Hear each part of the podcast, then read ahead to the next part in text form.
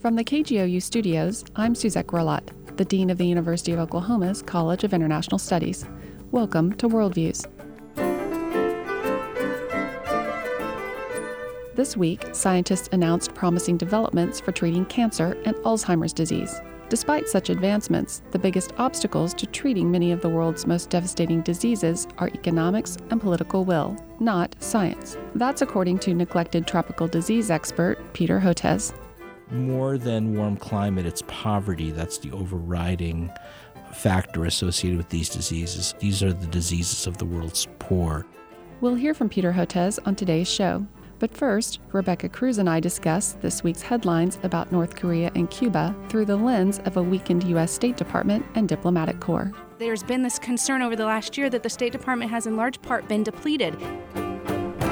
That's all coming up after the latest news from NPR.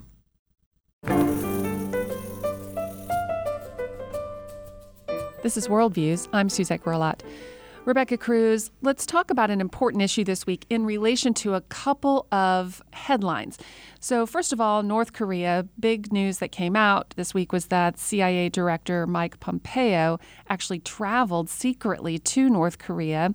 I believe it was over Easter weekend to kind of set the stage for the upcoming meeting with Trump, between Trump and uh, Kim Jong un. Now, we know Mike Pompeo is a nominee for the U.S. State Department. He's not yet been confirmed. It is unclear whether he will be confirmed. So the administration has been stating that this has not been a diplomatic mission, but that at least somebody's been going to kind of set the stage of this meeting. We're not really going to talk about North Korea or this other issue. Let's talk for a second about Cuba, uh, because Raul Castro, uh, of course, Fidel Castro's brother, who took over the presidency of Cuba 12 years ago, is now 86. And this week he just named Miguel Mario Diaz Canel uh, as his successor, as the new leader. 57 years old, he will serve two five-year terms as president, and then will take over as well the the uh, as being chief of the Communist Party. So he's going to be in power at least in, as president until 2028, and then he promises to preserve the Castro legacy from that point on by naming his next successor. So obviously, that is a big story. But the bigger story to us, I believe, is not just the headline of what's going on in North Korea and what's going on in Cuba, but this underlying issue and problem really with the role the U.S. plays, and particularly regarding its diplomatic corps. In both cases, we obviously don't have diplomats in North Korea and we don't have diplomats in Cuba. In fact, our diplomats have recently, I believe most of them anyway, have been. Uh, uh, removed from Cuba. And we don't even have an ambassador in South Korea to help with the North Korean situation. So, this raises issues of support services and the way in which the United States can engage in these very significant relationships without a strong diplomatic corps that is engaged every day on these issues, like with Cuba, like with North Korea, and other places. Yeah, this is the the interesting thing. We've been watching this not just this week, obviously, but this has been going on for the last couple of years, really since uh, Trump came into office. And you know, if you think about the Department of State, where the diplomatic corps is held, this is the oldest government department in the United States. It was created in 1789, originally as the Department of Foreign Affairs, and this has really been the entity within the United States that works with the president and his administration to conduct foreign policy around the world. This is an incredibly important role and function function that the Department of State plays. And we have a number of positions in there. There's a, a number of kind of middle level, career level diplomats and other officers, and, and they give their careers to this service. They will go to different embassies, they'll have different functions, becomes really important. And then, of course, at the top level are the ambassadors. And this is separated into your career ambassadors and your political appointees. So it's completely normal that every president gets to select some political appointees. These generally go to positions where our interests are fairly set, where our relationship is fairly set. And it is often seen as, as more crucial to have an appointee perhaps a career appointee, probably a career appointee, but someone with great expertise in the area if you're talking about some of the most important parts of the world. So, a, a South Korea, we would think, or, or something along those lines. What we saw with President Trump when he came to office he completely asked for the resignation of every ambassador that had been appointed by Obama, every political appointee from Obama. And he asked them to do that all at the same time. So in past administrations, there was kind of a trickling in, trickling out. There was reasons for these people to stay in office for a little bit longer. But we saw this happen essentially at noon on the day of his uh, inauguration. And so that has meant that these positions have been unfilled. And it's a, a, year and a half, a year later. And there are some of them that are still unfilled, some pretty big ones. You mentioned South Korea, Turkey, the European Union, uh, Jordan, a couple of other positions within the UN that the Department of State fills, Saudi Arabia. And last year, China and India, big partners or big concerns of the United States had no ambassadors that becomes important. Those kind of middle rung, upper level too, we also saw a lot of people resign. We saw a lot of people step away, and a lot of people were fired. And so there's been this concern over the last year that the State Department has in large part been depleted. What this means is we lose expertise, we lose our role perhaps in the government, and as issues come up, we don't have those people that are there to provide the necessary advice, career or political. It looks like this is going to continue in that direction, and, and that is concerning. All right, Rebecca. Well, thank you for being here as always. Thank you. We want to hear your thoughts about today's discussion. Leave your comments and questions in the Worldviews section of kgou.org or follow us on Twitter at WorldviewsKGOU, and I'm at Suzette Grillot. Next, we'll talk with global health researcher Peter Hotez about a term he helped coin neglected tropical diseases. I'm Suzette Grillot, and you're listening to Worldviews. This is Worldviews. I'm Suzette Grillot, the Dean of the College of International Studies at the University of Oklahoma. Peter Hotez is the Dean of Baylor University's National School of Tropical Medicine and an internationally recognized expert on neglected tropical diseases. He spoke with my colleague, Rebecca Cruise, about this diverse group of parasitic and bacterial diseases that affect the poorest of the poor. Peter Hotez, welcome to Worldviews. Thanks for having me today. Well, you are a, medical doctor that focuses on tropical diseases, and let me start by asking what's probably a very obvious question, but what, what do we mean by tropical diseases? Is this simply diseases that seem to come about in tropical areas or hot areas, or, or what are we talking about here? Well, historically, that's right. They were the term originated out of uh, European colonization of Africa and Asia, and to some extent Latin America, and they still today tend to refer to diseases of what we call the global south, meaning Africa, Asia, and Latin America. But it's it's really changed a lot, and and uh, one of the terms that we help uh, and framework that we help develop is this concept of what we call neglected tropical diseases or NTDs. And these are some of the most common afflictions of people living in Africa, Asia, and Latin America. But, you know, really more than warm climate, it's poverty that's the overriding factor associated with these diseases. These are the diseases of the world's poor, what we used to call the bottom billion, the billion people in the world who live on no money. Um, and an important feature about these diseases, uh, neglected tropical diseases or NTDs, is they tend to be chronic and debilitating infections. So they not only occur in the setting of poverty, but they reinforce poverty. They make people too sick to go to work. They uh, shave IQ points off of children. They affect pregnancy outcome. So, an important rationale for taking on these diseases, is not only for humanitarian reasons, but also economic reasons. By treating these diseases or preventing them through vaccines, is actually a very potent anti anti poverty measure.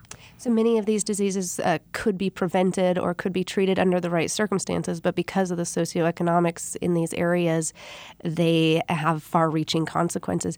And you call them neglected. Are they neglected because they seem to afflict the poor?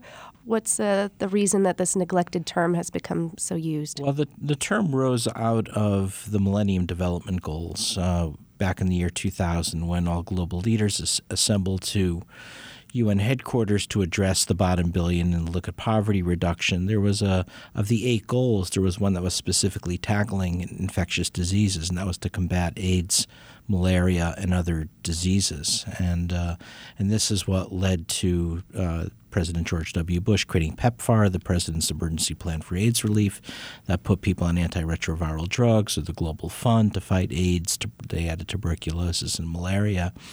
But there was kind of a flaw in that. The third component of that goal was other diseases. And believe it or not, you didn't see Bono and Angie Jolie uh, taking on uh, other diseases. So we went about and embarked on a branding exercise to identify them and classify them as NTDs or neglected tropical diseases in order to identify them as important targets for intervention.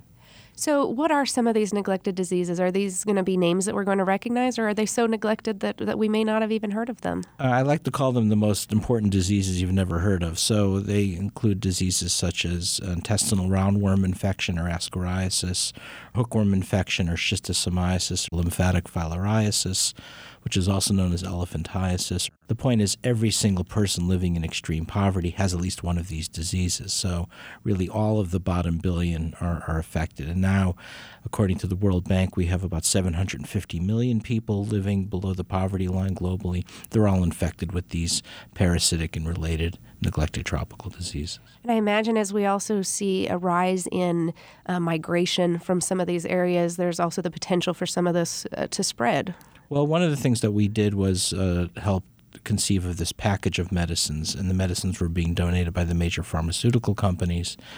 We assembled them together in what's called a rapid impact package that's now been administered to more than a billion people.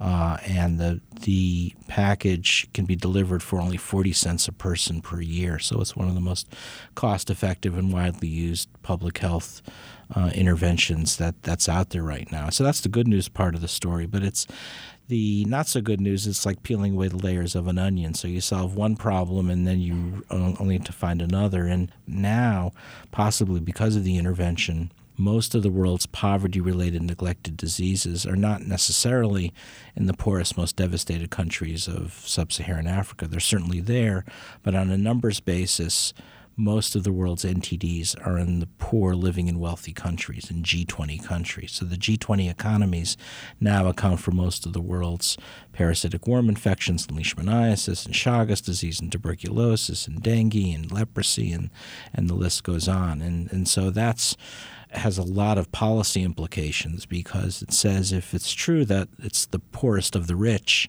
now account for most of these diseases, the policy implication is that if the G20 leaders would redouble efforts for their own vulnerable and neglected populations, we can have a huge impact on getting rid of these diseases. So they're not getting resources in the, the G20? Well, for instance, you know, one of the real surprising fe- find, findings of the book is the hidden poverty and disease right here in the United States, especially in the southern United States. The first book I wrote was about these diseases called Forgotten People, Forgotten Diseases. The second book, which came out in 2016, is called Blue Marble Health. So in the book, I estimate there's 12 million Americans now living with a neglected tropical disease. 12 million in this so country. So they're not even rare diseases. They're very common, but they're hidden. They're hidden among the poor. So we have, you know, we're finding hookworm infection in Alabama and probably other southern states. We're finding widespread Chagas disease transmission among the poor in Texas, uh, leishmaniasis in Texas and even in Oklahoma uh, now. But it's been really tough to raise awareness about these diseases. So, one of the big disappointments we've had is I had a lot of success getting people to care about neglected tropical diseases in the poorest countries of Asia and Africa. But when I talk about neglected diseases of the poor in the U.S., the the, the lights go out. People people uh, don't either want to don't want to hear the story or uh, don't really can't really get their arms around it we we seem to have a a lack of care about people who live in extreme poverty in this country. Well, and certainly as the gap between the, the rich and the poor in the country continues to, to widen, as we've seen, I would imagine that this will continue to be a problem and perhaps even grow. Well, for example, you know, there's a big push now towards this concept of precision medicine and, and be, being able to use genomic data in order to fine tune interventions. And I think that's great. Um, and it has it's important to advance medical science.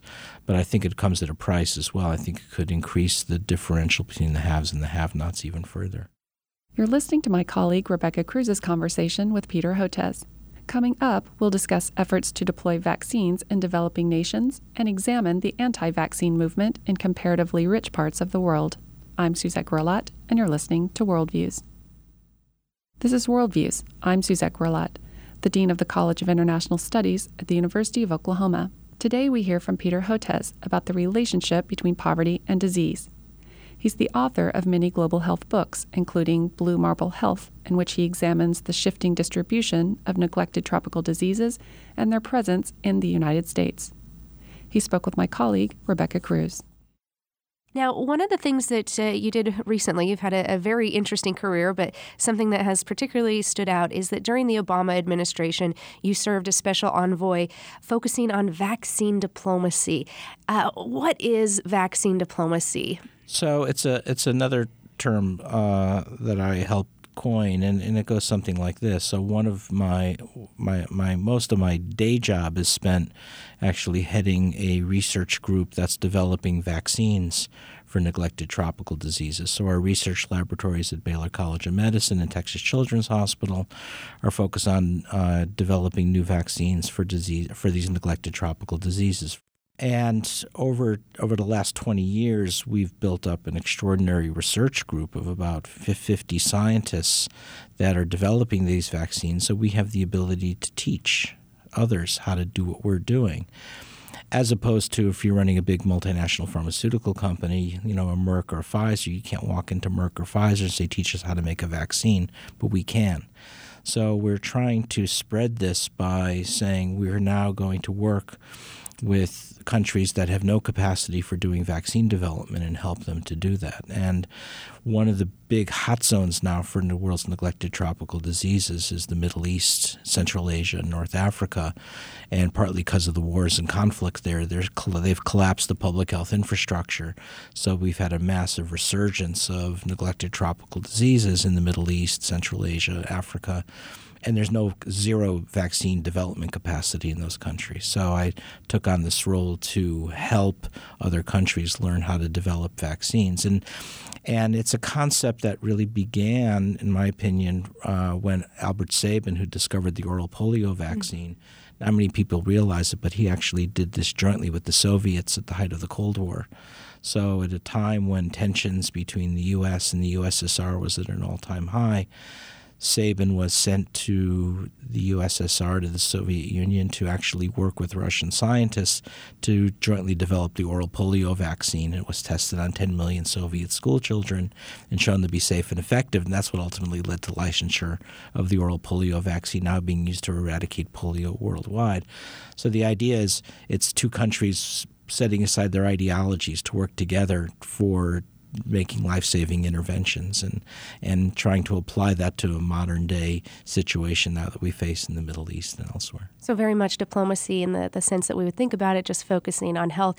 It's so interesting too that that you've been looking at uh, some of these diseases in countries, the Middle East, war-torn areas, but the vaccine issue is, is a much larger one, and, and it seems to be um, interesting that as as some are pushing to get more vaccines in uh, developing parts of the world, in the developed developed world or the global north, there seems to be a new debate in the last decade or so, kind of the anti vaccine philosophy that's come forward. And we've seen diseases that we thought were at least uh, quieted or perhaps eradicated starting to come back. A major outbreak of measles recently in Europe. What, what's going on here? I know you're doing some research on a, a forthcoming book, uh, but what's the, the process here and what, what's happening? So, thank you for the question. So, you're absolutely right. You know, we've made the last 20 years, we've made enormous progress, partly through the creation of this amazing organization called Gavi, the Global Alliance for Vaccines and Immunization.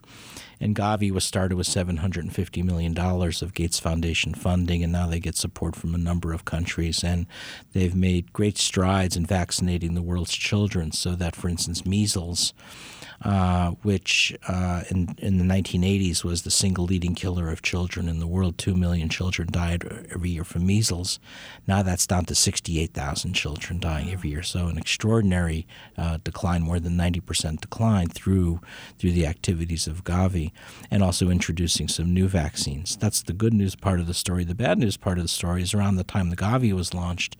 1998 uh, is the start of this modern day anti vaccine movement that makes the phony allegation that vaccines cause autism, even though there's no link between uh, vaccines and autism. And this spread across Europe and now it's uh, into the United States. So in Europe last year, there were 21,000 measles cases and 35 deaths.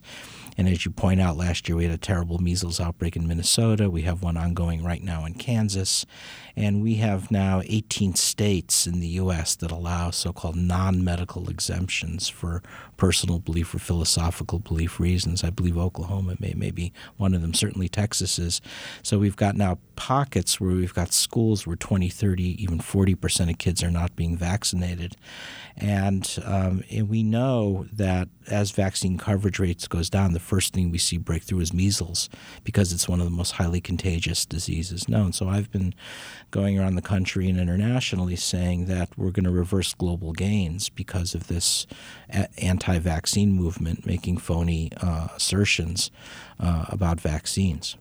So, just to clarify, the, the scientific evidence completely supports the safety of vaccines. There is no link between vaccinations and autism or other other concerns. There's not only no link between vaccines and autism, there's no plausibility. And so I get involved in this because uh, I'm not only a vaccine scientist, I'm also an autism dad. So my I have four kids, and they're all adults now. And my uh, youngest daughter, uh, Rachel, has severe autism and other mental disabilities. And I have a new book coming out at, at, the end of the summer called Vaccines Did Not Cause Rachel's Autism.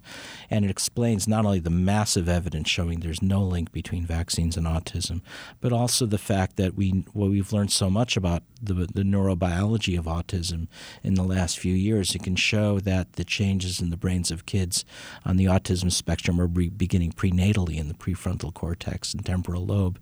Uh, uh, before the baby's born, well before they ever see vaccines. So this is a genetic and epigenetic condition. In fact, we've recently done genetic uh, testing on Rachel, and we found a new uh, a new gene uh, that's been been linked to uh, autism. So this is where we have to focus. The emphasis on is uh, doing things like whole exome sequencing on on kids on the autism spectrum to fully understand the extent. And unfortunately, this is being fueled by social media. It's being fueled by a few aggressively anti-vaccine websites that uh, make a lot of phony assertions, but it's very real. And uh, parents, you know, they they they Google uh, vaccines and they see these anti these anti-vaccine websites spewing out misinformation and and so we're we're I'm making a, a, a taking on the arduous task of trying to counteract if the phony information by writing this book. Well, what is very real is the, the rising increase, as you mentioned, of measles and other diseases that have uh, come about because of a lack of vaccination. So definitely uh, something to, to consider. Well, there are, there are so many things that we could go over today, and unfortunately, we are at an end of time. But thank you so much for the, the important work that you're doing and for spending some, some time with us today. Well, thank you again for having me.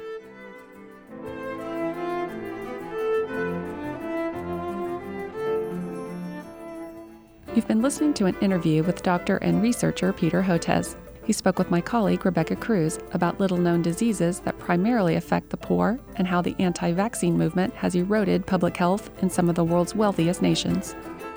Katie Holland prepares our research, and Caroline Halter edited this interview and produced the show. For Rebecca Cruise, I'm Suzette Grillot.